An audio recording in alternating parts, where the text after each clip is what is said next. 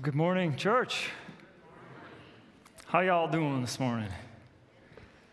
Oh, yeah? Okay. All right, good to know. Uh, well, uh, so glad you're here. Uh, we are in the midst of our series called Remarkable, looking at the life of Jesus uh, through the Gospel of Mark. Uh, so, the story we have today is found in Mark chapter 6.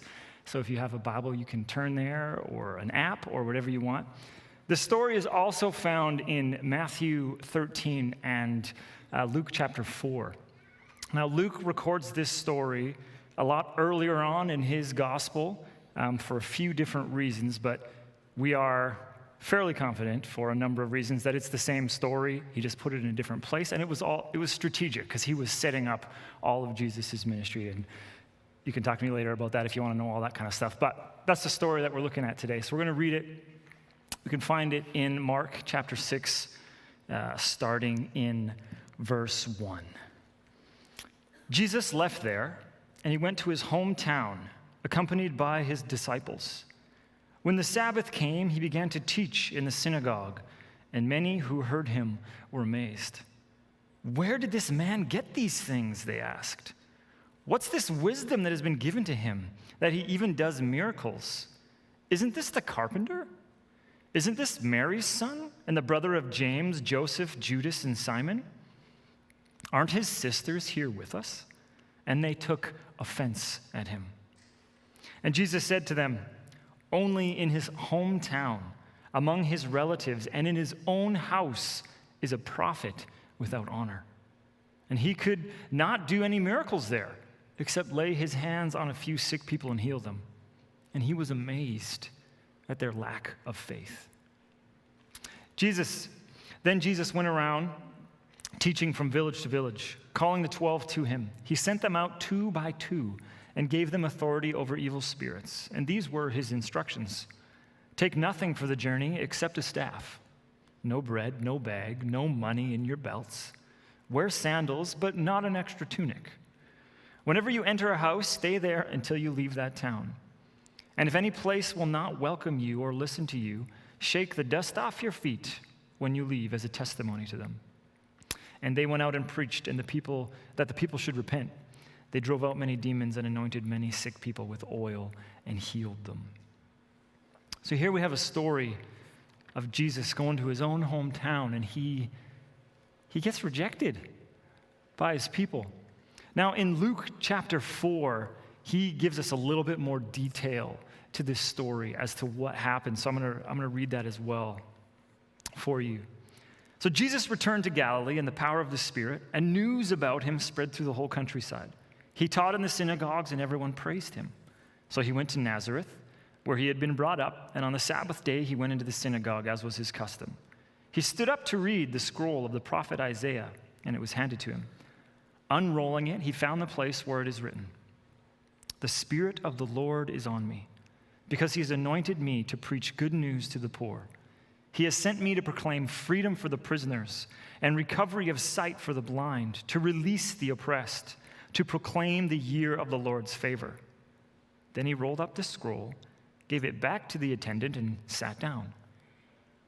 Now the eyes of everyone in the synagogue were fastened on him.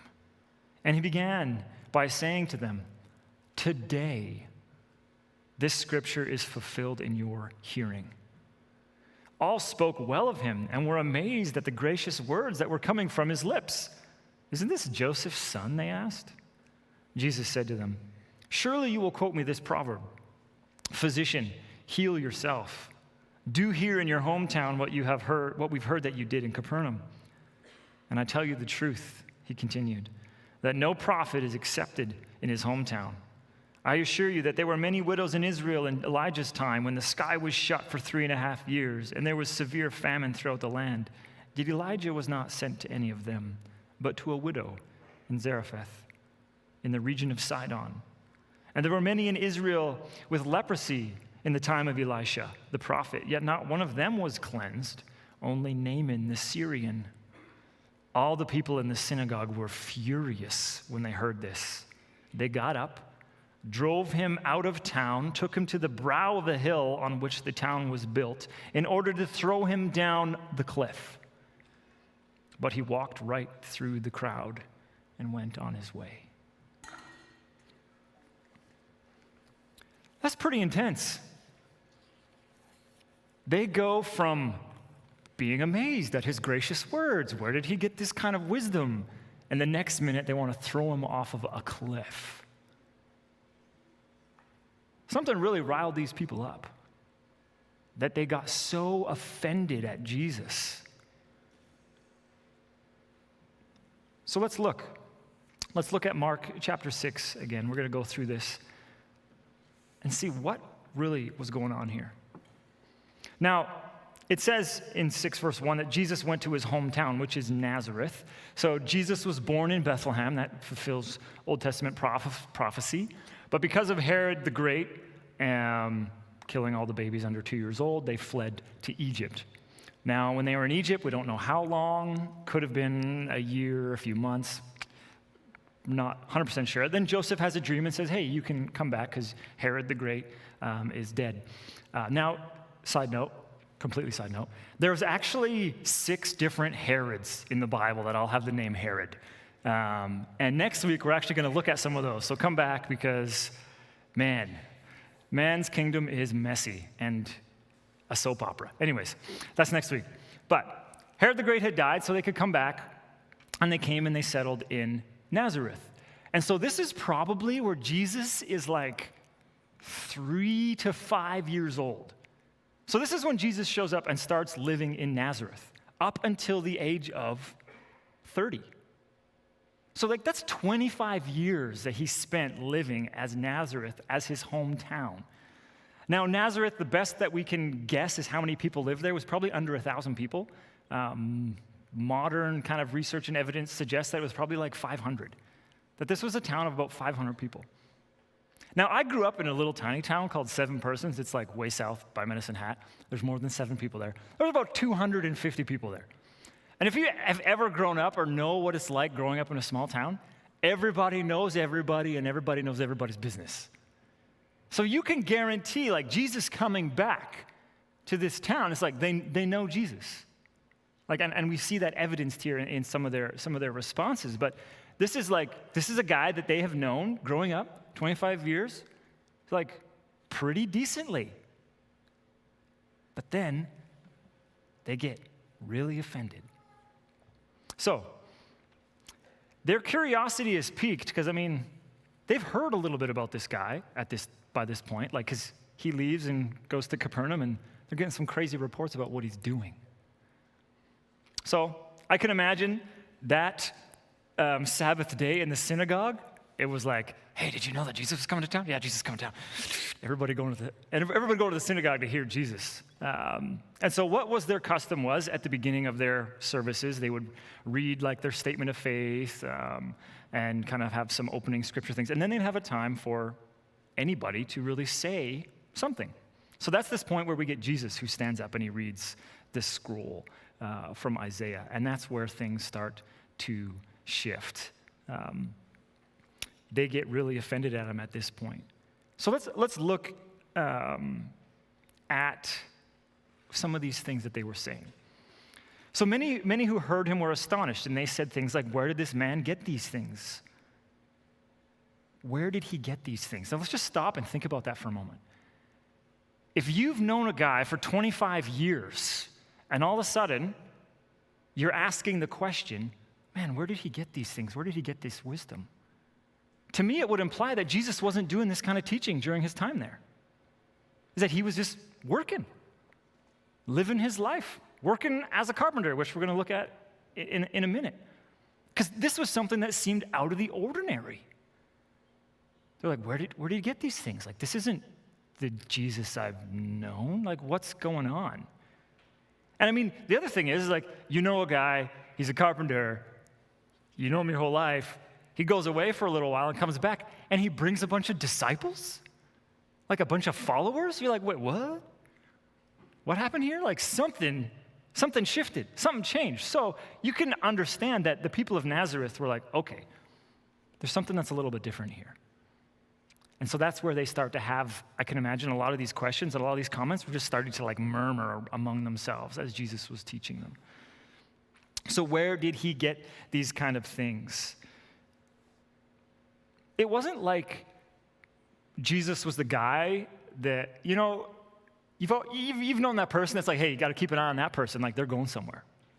Right? Like, you, you know people like that where it's like, oh, this, this young guy there, or, or this young girl, or like they've got real talent, real, real skill. We're going to watch, watch their life with you know, great interest. It doesn't seem like that's what's happened with the people of Nazareth. Because if, if there was that kind of, oh, hey, you know, Jesus, he's, he's really going somewhere, like he would have been like put into rabbinical school to like become a rabbi, but he wasn't. This wasn't something that was the trajectory of the, that the people around him thought. Even his family was like, Jesus, you're crazy. Like they thought he was out of his mind, like insane. So they start talking and they have all these comments and, and, and questions. And like, this is, this is our carpenter. Now, the word carpenter uh, that we have in Scripture can be used to describe someone who works with wood, stone, or, na- or, or bricks. So there's not a lot of lumber readily accessible in that area, so it's, it's plausible that he did work with wood, but most likely he was a builder with all kinds of materials. So, like, he worked in the trades. This was Jesus. And if you think about it, if he was grew up in this town, like, say he started working with his dad at 20, I'm sure it was way earlier than that. But from 20 to 30, that's a decade. Like, that's, that's a decade of Jesus working in the trades. Like, this isn't a small amount of time. And, and I can imagine that he was probably a great worker and he was skilled and, like, was able to do the job that he was made to do. I mean, I wonder, like, just for fun, I wonder how many people in Nazareth, like, that house was built by Jesus, or, you know, like, have a house built by Jesus, or I don't know what else he would have built, all kinds of stuff. Um, but I mean, this is what you know of the guy. You know, it's like, hey, I got 10 years experience in this business. And then all of a sudden he just abandons it and, and is gone? I mean, that raises a few questions of like, okay, something's up. Maybe this guy's gone crazy. You know? That's kind of where, you know, they're potentially thinking. Uh, and then they ask, they say this. They say, well, isn't this Mary's son? It's kind of interesting that they say it that way because typically everybody in Scripture is referenced by their father. We have, um, in two of the three accounts that we have, uh, it says they call him Mary's son. In one of the accounts, it says Joseph's son.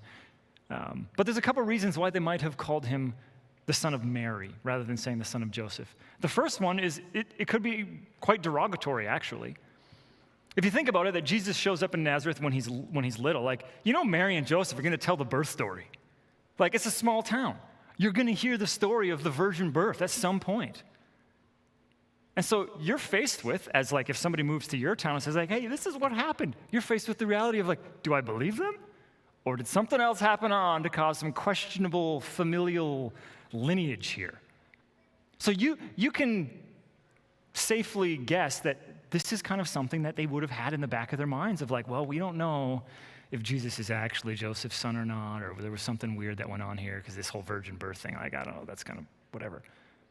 So the people are already probably questioning things. So calling him the son of Mary was being was kind of being on the nose of like, well, we know you're Mary's son, but we don't know who the dad is. I mean, it's it's God. Anyways, um, the other option that you could take, this calling him the son of Mary, uh, would be that Joseph had died at this point. Now, I think um, probably for, I would say it's safe to say that Joseph is, is dead at this point in the story um, because we don't hear anything about Joseph after Jesus is 12 years old. Um, in fact, earlier on in Mark here in chapter 3, when his family thinks Jesus is crazy, so they come to get him, and they're like trying to forcefully like take him home, uh, the disciples come and say, Hey, your mother and your brothers are here. They don't mention anything about Joseph being the one to come get him. Um, so I think that there's probably a pretty strong case for Joseph um, having died at this point already. Now, we don't know which of those two reasons they may have called him the son of Mary, and I think we could probably say it might be a mix of both um, a little bit. Um, we're not 100% sure either way. Then they talk about his brothers and his sisters. So they know his brothers and they know his sisters. Um, I was thinking about this and then I started to do some math, and I'm like, That's at least six siblings aside from Jesus. Like, that's a pretty big family for Jesus to grow up in as the oldest of at least six. I mean, it says sisters. It doesn't say how many. Like, I'm assuming that there was two if they say multiple. There could have been more than that. But, like, thinking about Jesus growing up in a pretty big family is just an interesting thing to think about. It also really kind of um, addresses some false thinking of like Mary was a virgin and she was always a virgin, like perpetually. It's like, no, she had a bunch of other kids. Um, she was only a virgin for Jesus' uh, birth. Anyways, uh, and then Jesus says a statement that I think this is, this is where the people of Nazareth are kind of like, now they have to make a choice. Because at this point, they're just kind of like, hey, what's going on? The murmurings are happening. And then he says this A prophet is not without honor except in his hometown, among his relatives, and in his own household. Jesus here makes a very direct claim of being a prophet. He's basically saying to them, I'm a prophet. So now they have a choice. I mean, and he's claiming to be a prophet on the level of the prophets of old, of their, of their Torah, the inspired word. So for them, that's like, that's a pretty big claim. And it's like, but I've known you for 25 years. You haven't made a prophecy or done anything. So for them, it just didn't line up. They couldn't see the truth of Christ being revealed to them. This carpenter is now saying that he's a prophet, and then we have to listen to him. And actually, he says some pretty tough stuff. If we look into, into Luke, what he says is like, the nation of Israel, like when they were going through hard times, God actually gave grace to the Gentiles, the people that were outside of the nation, and the nation missed it. Man, he was basically saying, like, you guys are going to miss it and God's going to bless somebody else. And that stings when you are seen or your, your nation is like, we are God's chosen people. But he's going to bless somebody else. This is what you're saying. And you're saying that you're a prophet and your words are from God? That is not true. So now they're into the false prophet territory where they wanted to take him to a hill and throw him off to kill him. But it's crazy. The people that knew Jesus the best, or so they thought, for so many years, missing it. Them thinking that we've known you our whole lives, this doesn't work. And this really, really kind of sad statement it says is, and he could do no mighty work there, except that he laid his hands on a few sick people and healed them. And he marveled, he was amazed because of their unbelief. Do you know there's two times in Scripture that it records us telling us that Jesus was amazed? There's only two times that Jesus was amazed. One was because of the faith of the centurion. The centurion has a sick servant and he wants Jesus to come heal his servant. So Jesus starts going to heal his servant, and the centurion's like, Whoa, whoa, whoa. He's like, You don't have to be at my house. You don't have to come here. Just, just say the word and he will be healed. He's like, I understand how authority works. Jesus is like, Wow, that's amazing faith. Like, even to me, I'm like, that, that is amazing faith. And Jesus was amazed at the faith of the centurion, but here it says he was amazed at their lack of faith. He was amazed how little faith they had. This was an amazing faith, this was amazing unbelief.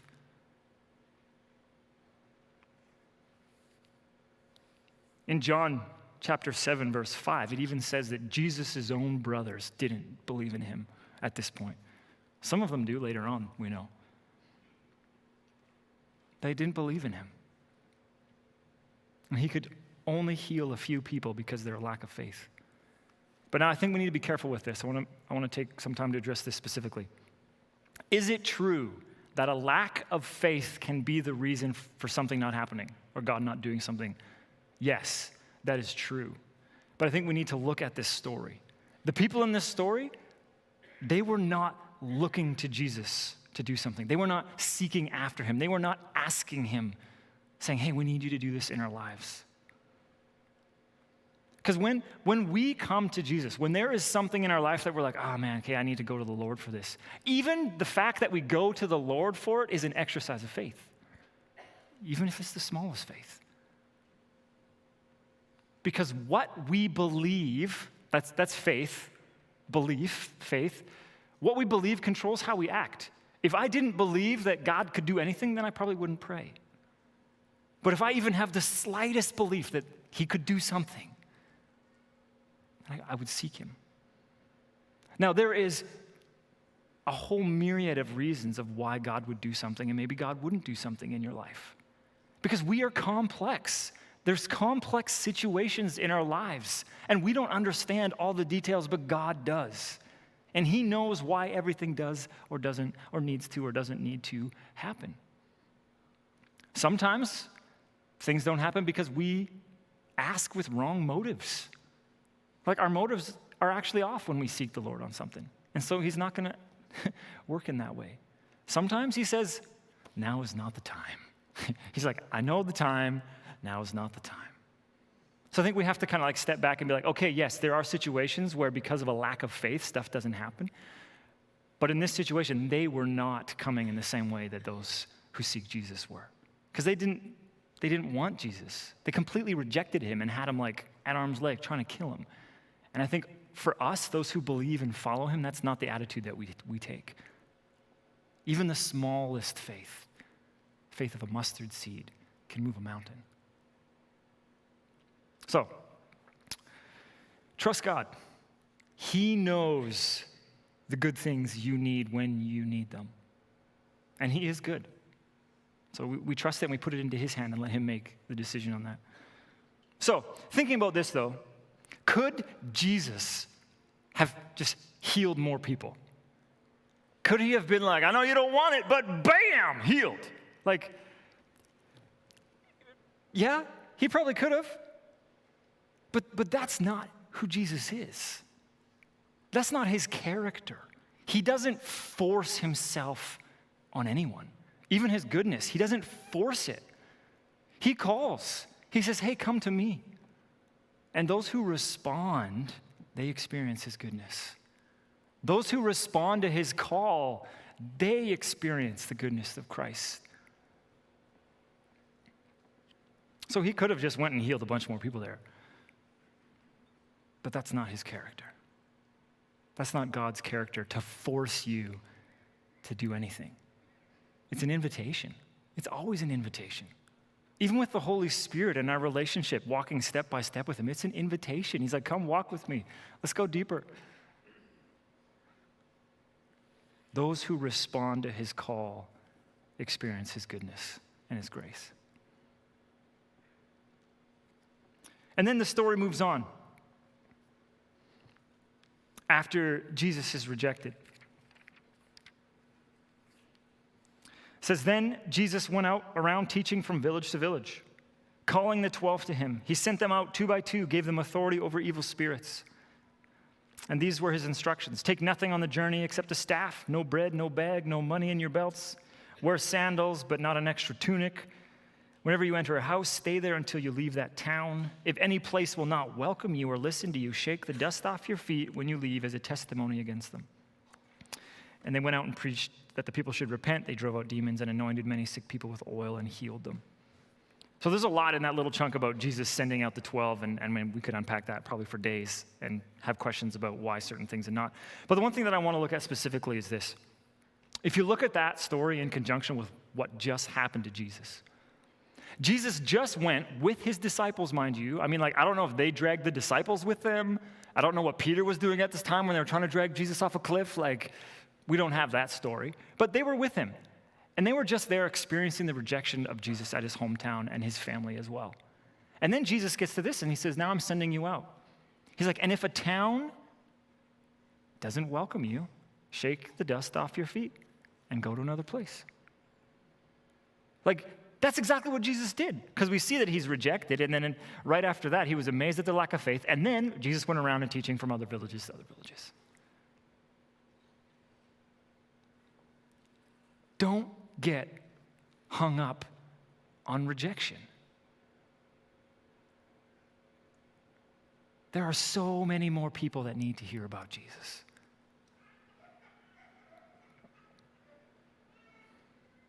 I find it interesting. This is like the perfect way to teach someone something, right? It's like you teach them it, and then you model it, which is huge. So Jesus taught them about it. I mean, we have all throughout the Gospels Jesus telling his disciples about how they are going to be rejected. He's teaching them about it. He's teaching them about it here afterwards. He modeled it. He went and was like horrendously rejected. And then what did he do? He's like, okay, now I'm giving you guys the chance to go and experience this as well. He's like, I'm sending you out together, go two by two. So he's teaching them, he's modeling them, he's giving them a chance. And then they come back and they report about it, and he's like, all right, great, you know, and then correcting them on it, saying, hey, maybe let's try this, maybe do this differently, or whatever. Like, it's the perfect way to teach it. It's like Jesus is the perfect example for us to follow. Like, I just love it so much. They get to go out, practice, copy, doing what they have seen Jesus doing, including all of it, even dealing with the rejection. See, Jesus needs the gospel to be spread by all of us. I mean, that's why he mobilized the disciples and said, hey, this is bigger. This is just, this is everybody. This is what we're going to do. The news that Jesus died for the punishment of our sins so that we could be free. I mean, like, that's great news. I love what Jesus says the verse he quotes in Luke chapter 4 when he's reading the scroll of Isaiah. When he says, like, like basically, this is why he's here. This is why Luke puts it at the beginning of his, of his gospel, because he's like, this, this is the whole mission statement of Jesus. He's like, the Spirit of the Lord is on me because he's anointed me to preach the good news to the poor, to proclaim freedom for the prisoners, recovery of sight to the blind, to release the oppressed, to proclaim the year of the Lord's favor. Man, do we still need to preach good news to the poor, freedom to the captives and prisoners? Yes.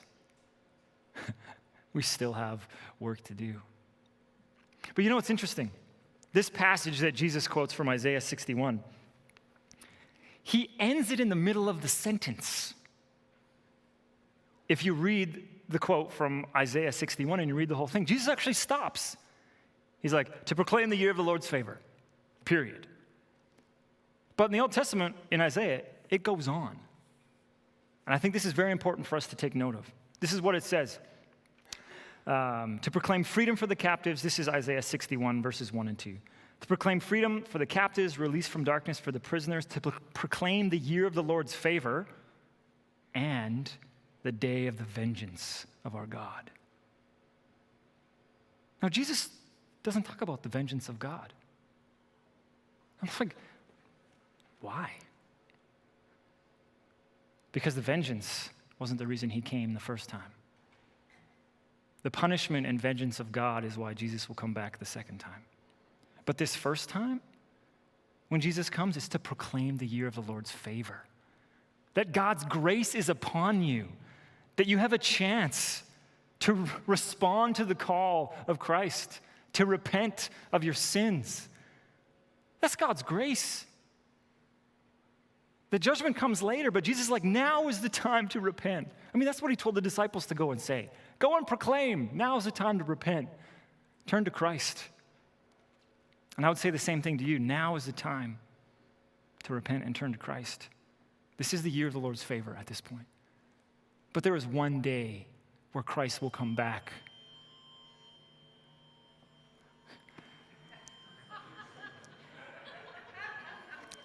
Enough said. Wow. One day, but today is not that day. It might be actually later. I don't know. I can't say. I got to be careful what I say. One day, Jesus is coming back, and it'll be in a very different way than when he came the first time. When he came the first time, it was in grace and humility, not to condemn and judge the world, but to save it. That's why he stops that quote there. Now, I think the people of Nazareth didn't think they needed saving. Like, ah, we're pretty good. We follow all these rules. And Jesus is like, no, I'm, he- I'm, I'm here for those who need me to be saved. I mean, we don't have any stories of Jesus ever going back to Nazareth. I mean, maybe he did. I mean, we, we know that his brothers, some of them eventually follow him. But we're not sure the rest of the story there. So I have a couple takeaway thoughts on this for us today. First one is this Jesus was rejected by the people that you would say would have known him pretty close. He teaches his disciples what to do when they get rejected. He tells us over and over in Scripture you follow me, what they did to me, they will do to you. Don't get hung up on rejection because there's so many more people that need to hear about Jesus. Because this is the thing. Like, I think we forget this. Eternity is at stake. That's what's at stake for people. Like, eternity. Like, that's not a small thing. Like, man, like, I wish I would wake up each morning recognizing and being like, yes, eternity is at stake for this person, like my coworker here or there or whatever it was. Like, that kind of sobers us up a little bit and being like, man, yeah. I think we get so scared of being rejected. But if you want to live a life that is like rejection free and everybody loves you and, you know, never going to have any problems with people, I'm like, following Jesus probably isn't the way. But I'm also going to say that's probably an idealistic, unrealistic dream because this just ain't going to happen. Being rejected is part of following Christ. It's, it's, this is the territory we live in. If they rejected him, they will reject us as well. So we do what Jesus did go preach in another town, in another village. Like, tell somebody else. Because this is the thing your identity as a son or daughter of the king is solid. That, that can't change. No one can take that from you. Like you are loved, you are precious, you are held in his hands. That, that's solid. That's, that's not going anywhere. So don't get hung up on rejection. Eternity is at stake. So what do we do? We sow more seed, we tell more pre- people. Because time is short. The time is short. The second thing, second takeaway point for you on this today. Do you know the real Jesus? Do you know the real Jesus? Or do you maybe have some presuppositions, some ideas of, well, this is what Jesus is like, kind of put up in your mind, just like the people of Nazareth? Well, you know, maybe you're someone who's like, oh man, I've heard the story of Jesus over and over and over and over and over again and again and again my entire life. And that's all it is to you now, is just a story. Maybe you've grown up here in the church just hearing about Jesus and like, okay, yeah, whatever. Like, do you know the real Jesus? The revealed Jesus, the God's Son come to save the world, Jesus. Maybe you're like, super knowledgeable and you know all the facts and all the quizzing history knowledge there is to know about Jesus. But do you know him personally? Or do you just know what other people tell you about him? I mean, don't take my word for who Jesus is. Go and find out yourself. Read Matthew, Mark, Luke, John. Like, there's a reason why we have four books to look at one man's life, because there's just so much depth there of who this guy is. I wonder how many people that have walked away from the faith, that have walked away from the church, walked away from Jesus because they didn't actually know him. Because, like, getting to know him better and better, I'm just like, how could I ever walk away from him? I need him so badly.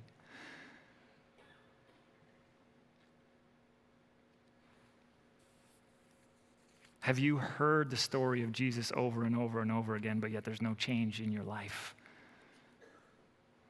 Do you really know who Jesus is? Because now's the chance. Now is the year of the Lord's favor. Seriously, like His grace is upon you to have given you a chance to respond to Jesus' call. That He says, Come to me, all who are weary and heavy laden, and I will give you rest. Like, that's who He is.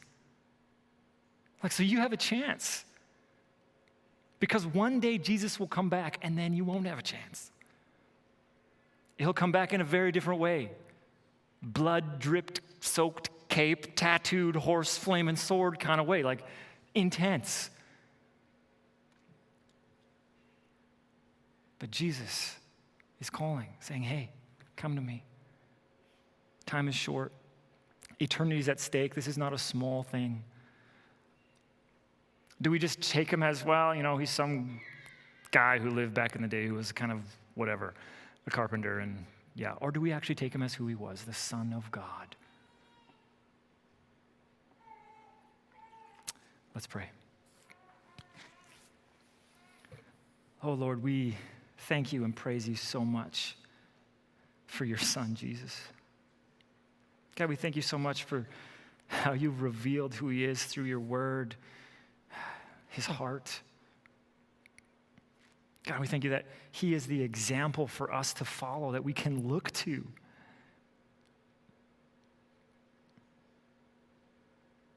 Lord, may we always remember that eternity is at stake. This is not just something to put on the back burner and think about another day. No, this is this is it. Lord, I pray for my brothers and sisters, God,